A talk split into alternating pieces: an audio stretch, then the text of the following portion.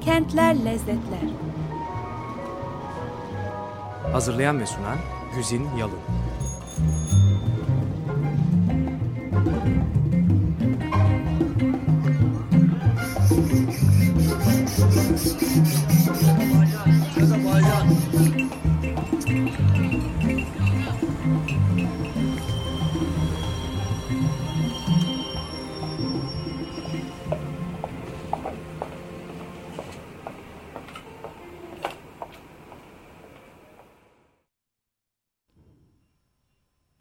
Sevgili Açık Radyocular merhaba.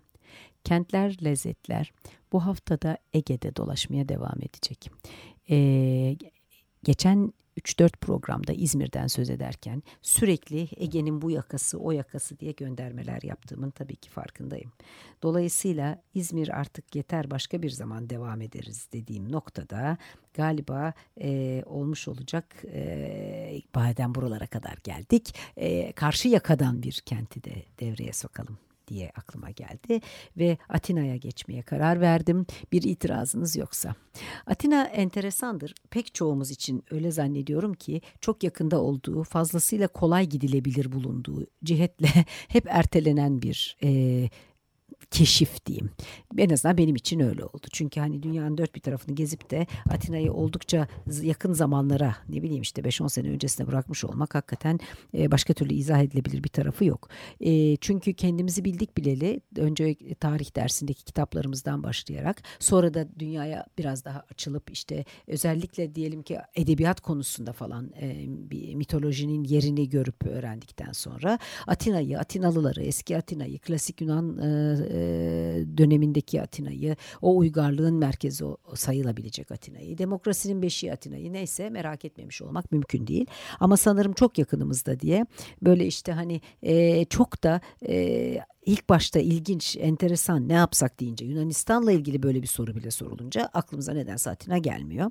Oysa ben Atina'yı e, ilginç bulurum, severim. Çünkü insan kendini orada e, çok evinde gibi hisseder. Bize çok yakın bir ülke e, karakteri e, var tabii ki.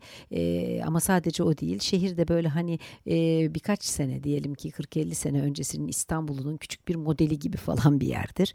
Çok güzel mi? Çok değişik, farklı farklı mı? Çok muhteşem bir yaşam sunuyor mu? Belki bu cevapların hepsi hayır ama e, önemli değil çünkü kendine özgü bir yaşantısı var mı? Evet. E, insanı alıp gene böyle başka zamanlara, başka diyarlara götüren bir havası var mı? Evet. Paylaşacağı, sunacağı bir sürü güzellik, tadına varacağınız bir sürü lezzet var mı? Evet. Hepsinden önemlisi de Türk mutfağının e, çok yakın kardeşi olan, pek çok boyutuyla Türk mutfağının neredeyse aynısı olan Yunan mutfağının Atina'ya özgü, Atina'da tadına bakabileceğiniz, Atina'da keyfine varabileceğiniz lezzetleri var mı? Evet.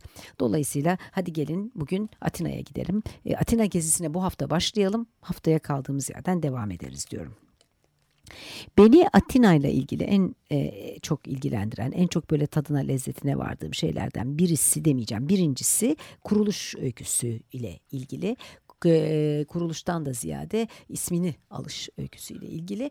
çünkü o zaten yemek kültürünün ve Ege yemek kültürünün merkezi can damarı olan e, zeytinyağın ve zeytinin ne kadar hakikaten gerçekten bu bölgede çok önemli olduğunu, yaşamın içinde olduğunu ve ne derin anlamlar, değerler taşıdığını gösteren bir öykü.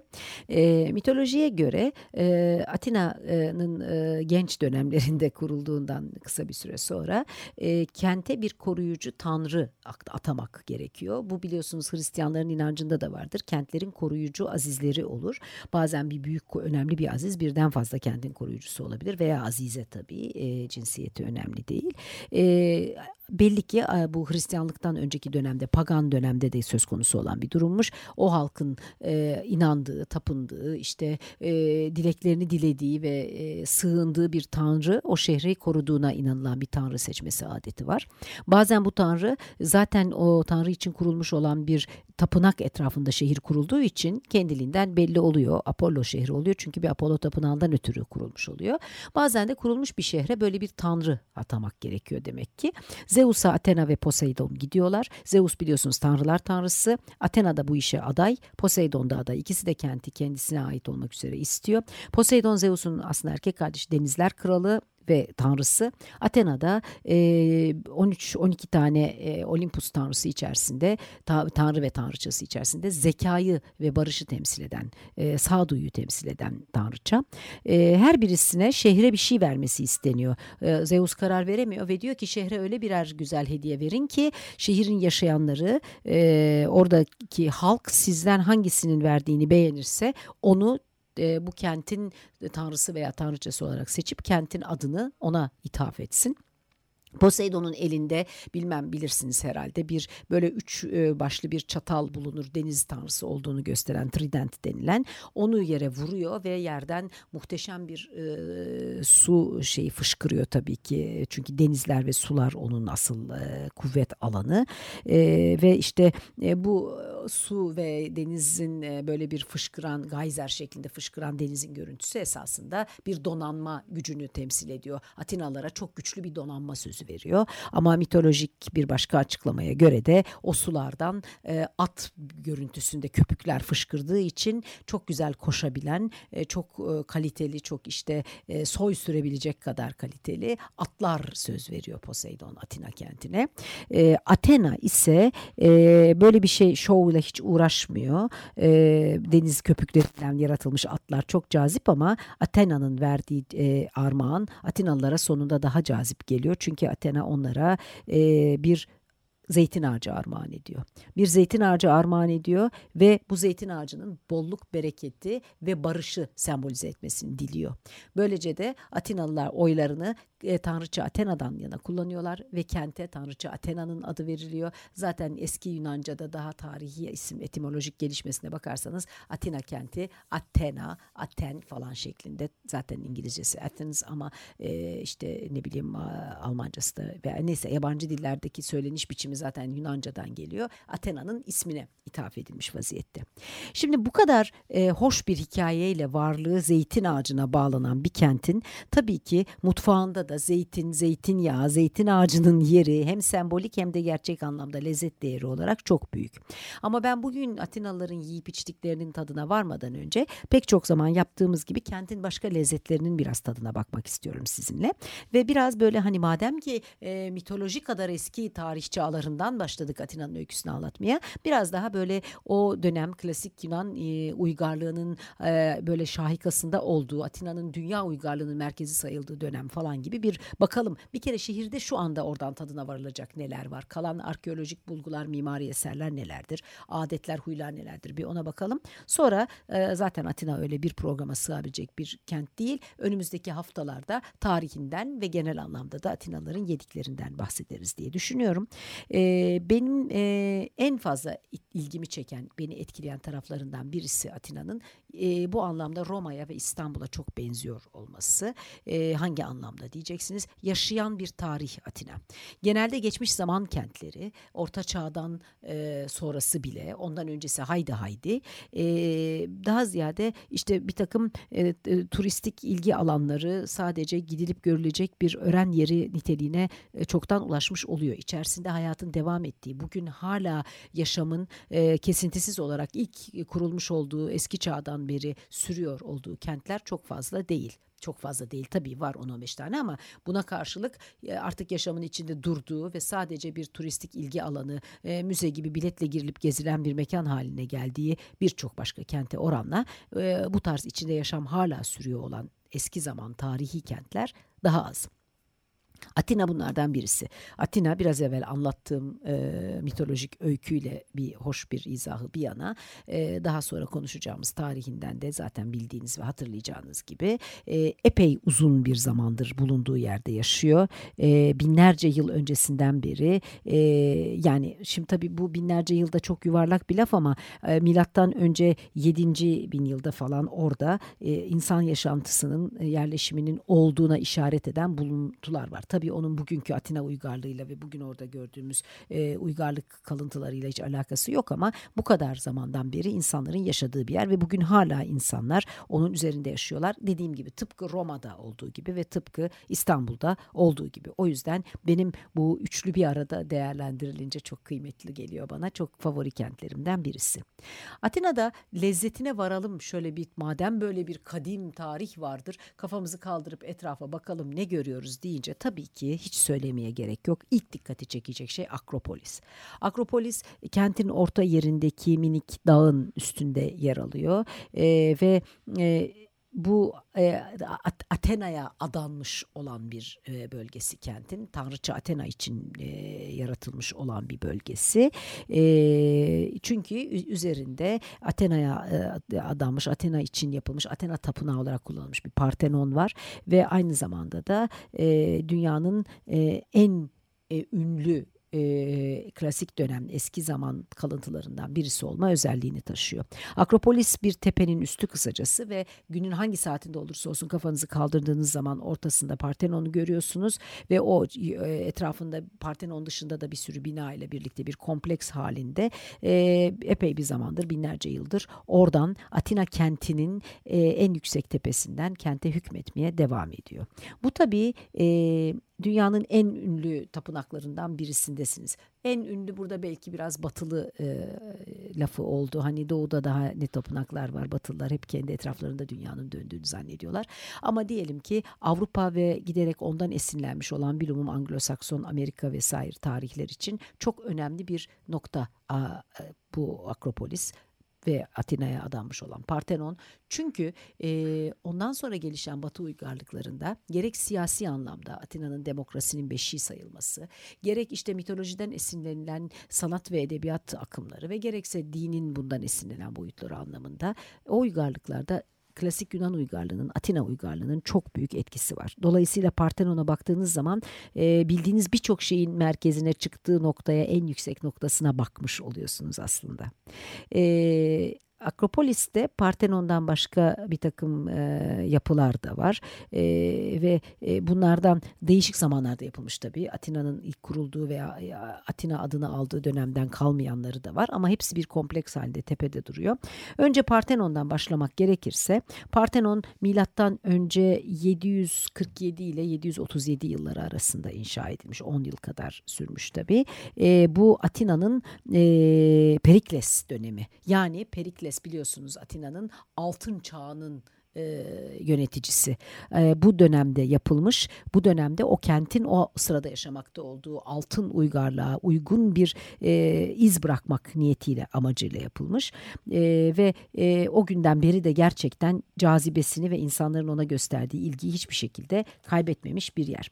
Partenon'un tabii e, bugün dünyada e, Yunan ve Roma uygarlıklarının yerleşmiş olduğu aşağı yukarı her e, alanda, mekanda görebileceğiniz kalıntılardan belki çok fazla bir farkı yok. Önemi nedir? Hani Atina kentinin tepesine yerleşmiş olmanın dışında derseniz e, sonrasını e, özellikle de sanat yaşantısını etkilemiş olmasının en büyük e, özelliği beni e, en fazla tadına varmaya hani e, ne bileyim lezzetinden yenmiyor diyecek hale getirmeye neden olan bu. Çünkü Partenon anda e, mevcut olan özellikle de insan vücudunun bu kadar net olarak tek başına tek bir e, meşhur e, Yunan heykelleri diyeceğimiz gözünüz önüne getirecek olursanız biçimde ortaya konmuş olduğu ilk yer aşağı yukarı olduğu için orada mevcut olan e, bu e, sanatsal bütünlük daha sonra Batı sanatının birçok alanlarını ve hatta Rönesans'ın oluşmasını işte barok, romantizm, neoklasizm yani dünyada e, ondan sonra gelişmiş olan bütün sanat akımlarını batıda bir şekilde etkilemiş bir e, durum. Partenon'daki bu e, görüntü, Partenon'da ortaya çıkan bu insan vücudunun görüntüsü ve onun işte e, bir oradaki kullanılış biçimi sadece Helenistik ve Roma dönemi sanatını değil ondan sonra gelişen sanat akımlarını da çok büyük miktarda e, etkilemiş bulunuyor. Partenon'da biliyorsunuz Yunan e, uygarlığı deyince tek bir grup insandan bahsetmiyoruz. İyonlar var, Dorlar var vesaire. Bunların her birinin değişik tarzı ve hatta tarih boyunca da birbirine epey gözünü oymuşluğu var. Partenon'da bu tarzların hem Dorik hem Yunan tarzının çok uyumlu bir şekilde bir arada kullanıldığı da görülüyor ki bu da sanatsal olarak e, bu işle ilgilenenler için çok önemli bir tat çünkü farklı bir şey. Akropolis'te bundan başka neler var bir e, kısaca e, söyleyeyim ve bir parça müzik dinleyerek e, o dönem yaşamış olan Yunanlıların neler yediğine bir bakmak istiyorum. E, Partenon'dan başka Herodes Atticus tiyatrosu bir amfiteyatro var ki bu hala da kullanılan işte o meşhur Akropolis'te konserler verildi falan dediğiniz zaman gördüğünüz tiyatro. Bu da milattan sonra 170'lerde falan yapılmış bir tiyatro. Dionysos tiyatrosu var. O da e, Akropolis e, tepesi üzerinde ilk yapılmış olan tiyatro aslında. O milattan önce 340 ile 320 arasında falan yapılmış ve e, yani bu da e, Yunanlı yani or, or, Atina'nın Roma e, egemenliği dönemine, Roma e, dönemine rastlıyor ve daha ziyade de o zaman gladyatör savaşları ve bu tür kanlı savaş e, sporlar için kullanılırmış.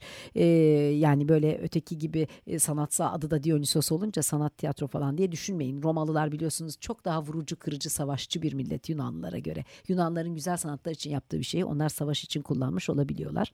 Hefestos tapınağı var. Hefestos da o Olimpos'taki 12 tanrıdan e, ve tanrıçadan bir tanesi. Hefestos topal tanrı e, ateş ve aslında demir tavının tanrısı. O zamanki uygarlıkta önemli olan konulardan birisi tabii ki silah yapmak demiri dövebilmek ateşte. Dolayısıyla ilgili oldukları önemli buldukları konular için bir tanrı yarattıkları düşünülürse çok mantıklı. Zeus'un bir gazap anında Olimpos'tan aşağı fırlatılıp atıldığı için ayağı topal kalmış. Sonra ama affediliyor geri alınıyor filan ve e, ama sonuçta e, tem, temsil ettiği, sembolize ettiği şey e, biraz e, sadece savaş için kullanılmasa da biraz hani e, onun kendi ta, e, fiziki kondisyonuna uymayan bir şey savaşmak, güçlü erkekler vesaire. Ama tabii ki ateş, ateşte demirin tav olması ve başka amaçlar için de kullanılması bir yandan da ev birliğini sembolize ediyor.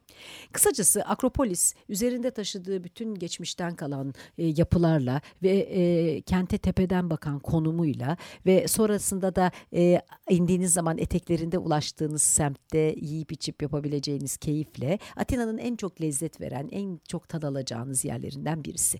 Gecenin bir saatinde kafanızı kaldırıp ışıklandırılmış haline de baksanız, gündüz vakti e, oradaki e, tepelerde dolaşıyor da olsanız, çok kalabalık turistik bir dönemine rastlamamayı becerirseniz özellikle, e, orada bir konser, bir toplantı, bir şey izliyor da olsanız hakikaten büyük bir keyif. İstanbul'dan giden birisi için Yunan uygarlığının izlerini taşıyan bir ülkeden giden birisi için belki başkaları başka yerden gelenler kadar çarpıcı olmayabilir ama bizim de e, bir parçası olduğumuz, izlerini taşıdığımız, e, paylaştığımız Ege uygarlığının e, ne kadar e, benzer tarafları olduğunu, işte ne kadar yakın e, olduğumuzu hissettiren falan bir tarafı var. Ben çok tad alıyorum. Onun içinde Atina'ya ait tatlar, lezzetler deyince ilk aklıma doğrusu çok turistik belki çok klişe ama Akropolis geliyor. Aynı oranda turistik ve klişe ama vazgeçemeyeceğim bir şey de müzikleri tabii e, bugünün müzik arasını e, çok klasik bir e, Yunan parçasıyla verelim. Haris Alexiou söylesin telli telli. E, telli telli olsun ki biraz evvel sözünü ettiğim kültür birliğini hatırlamış olalım. Bizde de var versiyonları çünkü alıp üzerine uyarladığımız. Sonra e, eski dönem Atinalılar nasıl yerler içerlerdi biraz ondan bahsedeceğiz.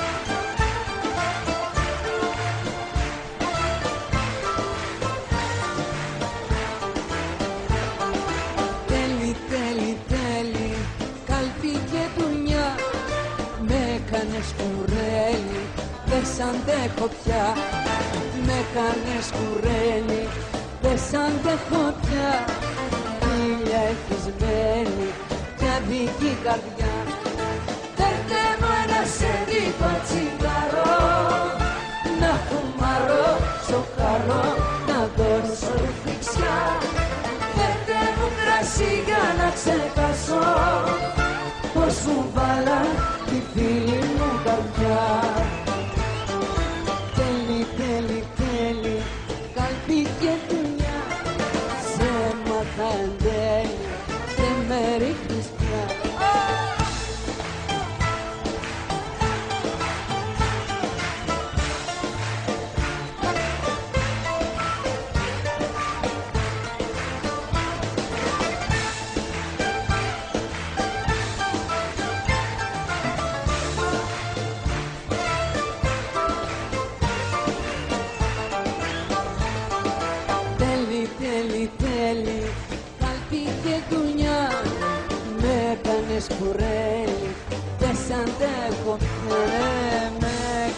κουρέλι δεν σ' αντέχω πια Ό,τι σου θέλει σπίρτο και φωτιά.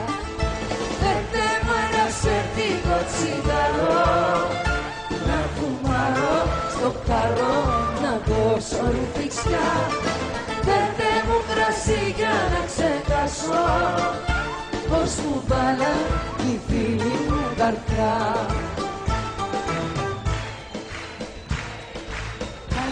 και δουλειά Σε μάθα δεν με ρίχνεις πια. Σε μάθα δεν με ρίχνεις πια. Που δίγη σου θέλει Σπίρτο και φωτιά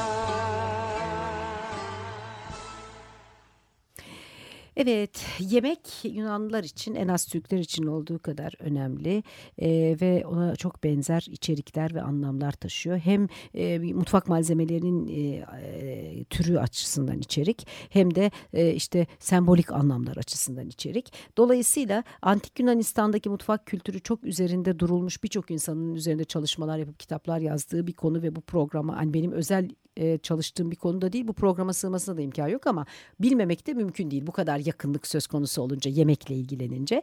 Biraz sizinle bildiğim kadarını paylaşmak istiyorum o yüzden. E, Antik Yunanistan'da tabii ki Akdeniz mutfağının üç ana ögesi yine ön planda. Yani buğday, zeytinyağı ve şarap üzerine e, pek çok e, e, yiyecek ve içecek. Onun üzerine kurulu bir diyet var. E, ve e, tabii ki e, bunların tüketim biçimleri, oranları hani bugün olandan farklı olsa da aslında büyük ihtimal e, söz konusu olan lezzetler de yine birbirine çok yakın lezzetler. E, buna ilaveten de e, bölgede yine çok yetişen, biz de İzmir'den söz ederken sözünü ettiğim, bizde Ege bölgesinde çok bulunduğu gibi orada da çok çok bulunan incir çok önemli gıdalardan, lezzetlerden birisi. İncir sofralardan eksik olmuyor doğrusunu isterseniz. E, ve e, bir de tabii ki e, balık yine aynen aynı sebeplerden İzmir mutfağı için söylediğim her şey geçerli. Antik Yunanistan'da da çok e, özel yeri olan, farklı türleri denenen, e, farklı zamanlarda, farklı şekillerde tüketilen yiyeceklerden birisi. E, belli zamanlarda e, tüketilen yiyecekler biraz farklı olabiliyor kaynaklara göre. Kahvaltıda başka şeyler içiliyor da e, işte ne bileyim e, veya yeniyor da akşam yemeğinde e, öğlen yemeğinde başka şeyler yeniyor. Aynen günümüzde olduğu gibi. E, biraz şarabın bugünkü kullanımından daha fazla kullanıldığını görüyoruz. Ama o şarap tabii bir gün, bugün bizim tükettiğimiz şarabın aynısı değil. O ayrı. E, ama hani mesela sabah kahvaltısında bile bazı kaynaklara göre şarap içiliyor. E, sadece hatta ekmek ve şarap yenip kalkıldığı olabiliyor. Hani bugün hayalimizde aklımızda olan bir tek Yunanlıların ve bir de Türklerin ve belki biraz da Lübnanların yaptığı Doğu Akdeniz kahvaltısı o sabahları zeytin yemeler, peynir yemeler antik Yunan'da kaynakların bilebildiği, gösterebildiği kadar yok. E, ekmek tabii hep var ve ekmek bütün e, ülkelerde olduğu gibi, bütün uygarlıklarda olduğu gibi burada da başrolde. E, hani ana e, tüketim maddesi ama ekmeğin hani nasıl tüketildiği, ne halde tüketildiği, e, ne zaman e, yerine neyin geçtiği falan da tabii zamana göre değişiyor. Evet mesela Atina Ulusal Arkeoloji Müzesi'nde e, böyle milattan önce 500. yılda falan yapıldığı tahmin edilen bir ekmek yapan kadın heykeli var. Yani bu heykeli yapılacak kadar e, beslenme kültürünün çok önemli ögelerinden birisi açıkça belli. E, buğday ve arpa tüketiyorlar daha ziyade ve e, işte lapasını yapıp yedikleri de oluyor. E, sade her zaman ekmek de yapmıyorlar. Ama e, bol miktarda e, günlük tayınlarında diyeyim günlük e, yedikleri e, yemeğin içerisinde buğday ve arpa var. E, un e, yapıp da yoğurarak ekmek yaptıkları zaman bunu peynirle ve balla karıştırarak pişirdikleri yani arasına koymak yerine hamurun içine katarak pişirdikleri de oluyor. E, hamuru mayalandırmayı biliyorlar esasında. Sadece o flatbread dediğimiz mayasız ekmeklerden yapmıyorlar. Hamuru mayalandırmayı biliyorlar tabii çünkü çok daha önce zaten e, kullanmış olan uygarlıklar var bunu.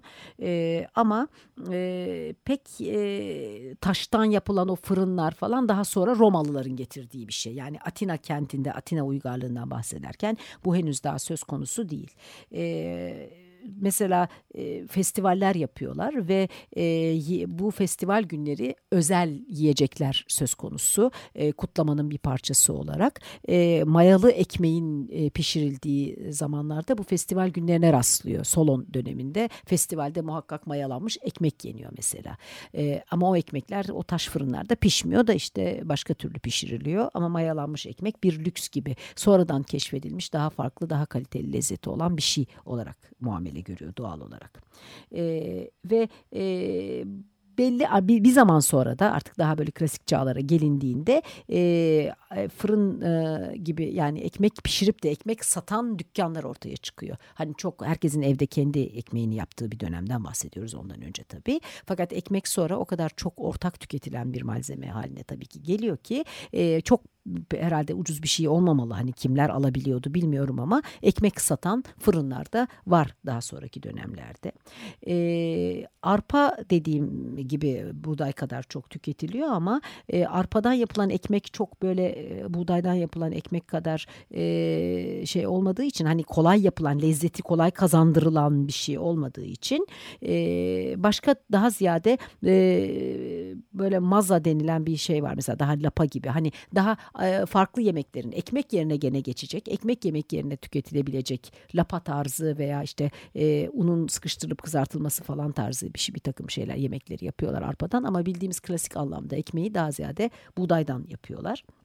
Buna karşılık arpadan yaptıkları maza e, çok farklı biçimlerde de kullanılabiliyor. E, yani ekmek yerine ve ekmek gibi yendiği gibi çiğ olarak da servis edilebiliyor, pişirilebiliyor, işte yufka gibi açılabiliyor. Yani hani bizim bugün bir buğday e, unundan yaptığımız hamurla yapılabilen pek çok şey bu arpa mazasından yapılabiliyor. E, çok da hani e, makbul mü bilmiyorum. Çok bu konuda fazla kaynak da yok zaten ama mesela Aristofanes bir oyununda bir komedisinde yalnızca arpa yemek gibi gibi bir deyim kullanıyor. Demek ki o kadar da daha e, buğdaya göre ikinci sınıf olarak kabul ediliyor olmalı ki yalnızca arpa yemek diye bir laf geçiyor. E, aynen buğday ekmeği gibi de içine tabii peynirler işte bilmem ne koyacaklarsa başka bal, bal çörek neyle tatlandırmak istiyorlarsa o şekilde kullanıldığına tatlandırıldığına dair de e, kaynaklarda bir takım ibareler var. Vaktim doldu koskoca bir dünyanın batı dünyasının uygarlığını kökünden etkilemiş e, işte hükmetmiş bazı boyutlarına bir e, Atina uygarlığının sadece yemek boyutundan bile bir programda bahsetmeyi zaten hayal etmemiştim ama doğrusu bu kadar da çabuk vaktinde olacağını düşünmemiştim.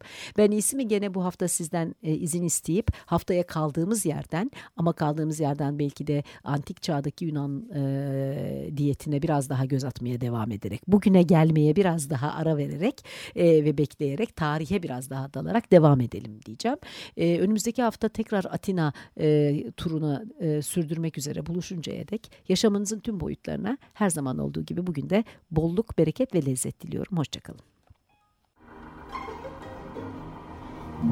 Kentler Lezzetler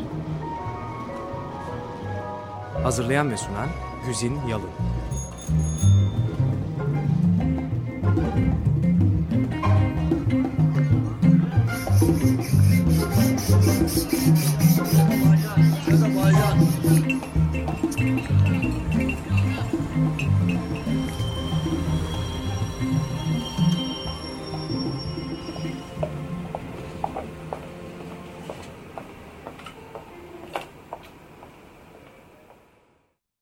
Açık Radyo program destekçisi olun. Bir veya daha fazla programa destek olmak için 212 alan koduyla 343 41 41